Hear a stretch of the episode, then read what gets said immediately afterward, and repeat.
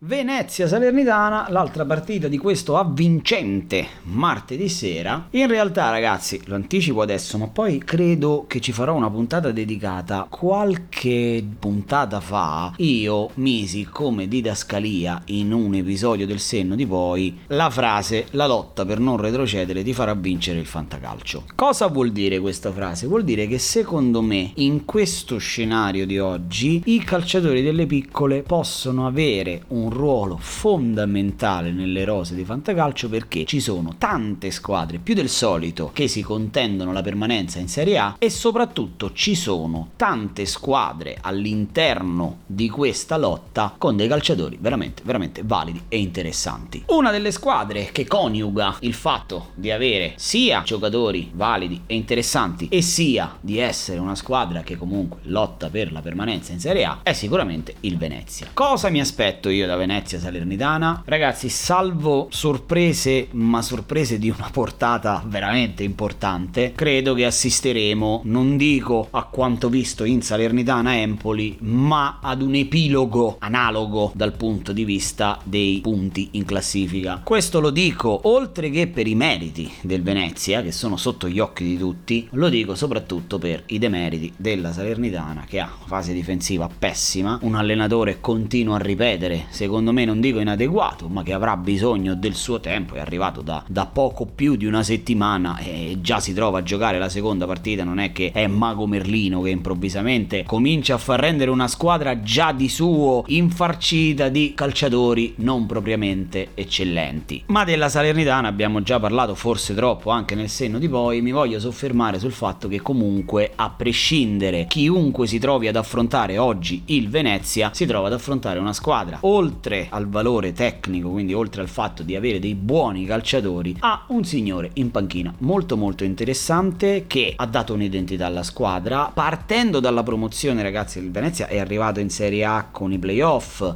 sconfiggendo il Cittadella in finale, ma comunque nel suo cammino aveva anche eliminato il Lecce, che era data come favorita insieme al Monza per ritornare in Serie A. Quindi dicevamo un'identità che Zanetti sta dando da tanto tempo con una fase difensiva intelligente ed efficacissima, con un tasso tecnico importante con cui sta continuando il buon lavoro anche quest'anno in Serie A. Ora il Venezia in questa partita avrà delle assenze importanti, specie al centro del campo. Busio in dubbio, uscito nel primo tempo nella partita contro il Sassuolo, che tra l'altro il Venezia non meritava di perdere per 3 a 1, ma oltre a Busio non ci sarà sicuramente Vacca, anche Fiordilino che era la loro alternativa naturale probabilmente sarà assente, senza dimenticarci comunque anche di Jonsen, che era uno degli uomini più in forma. Queste assenze, diciamo, sono state l'unico motivo per cui io non sono andato a gamba tesa a dirvi, ragazzi, il Venezia passeggerà, banchetterà sulla Salernitana. Insomma, tutto può essere, anche se io vedo favorito il Venezia. Fra l'altro, per me che rasento la psichiatria con i numeri, vi dico soltanto che l'anno scorso, nel confronto naturalmente che c'è stato in Serie B, ha vinto entrambe le volte la Salernitana. Questa statistica però secondo me oggi lascia un po' il tempo che trova perché non c'è più Castori, la Salernitana è cambiata tantissimo, così come il Venezia, però sappiate che nel doppio confronto dell'anno scorso la Salernitana ha portato via i tre punti da Venezia e poi al ritorno in casa. In ogni caso partiamo dal calciatore sconsigliato che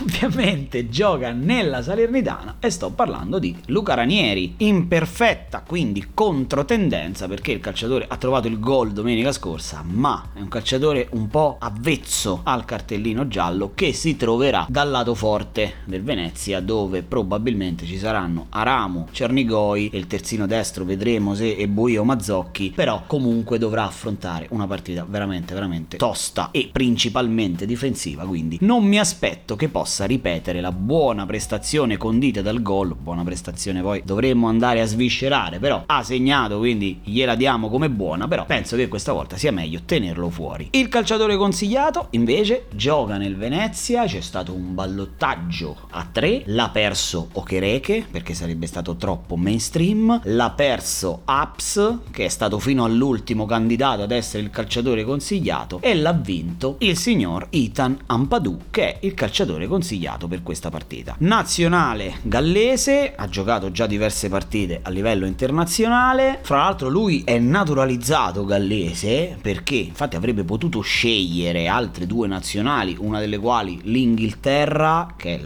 la sua terra di nascita, e il Ghana, che è il paese dei nonni, lui ha volutamente scelto il Galles. Molti se lo ricorderanno per la sua capigliatura riccia con i dread, che lui poi ha tagliato, a detta sua naturalmente in un'intervista, perché per via della capigliatura cominciavano a paragonarlo a David Luiz e a lui questa cosa insomma fastidiva, non so perché, e quindi decise di tagliarsi le treccine. Fra l'altro, un ragazzo molto molto umile, alla prima intervista mi pare dopo la partita contro il Torino andò ai microfoni scusandosi di non sapere ancora parlare italiano. Quindi secondo me un calciatore molto molto valido dal punto di vista anche caratteriale. Nasce difensore centrale, sta giocando a centrocampo davanti alla difesa e si sa mai che possa trovare il primo più 3 in Italia proprio contro la Salernitana.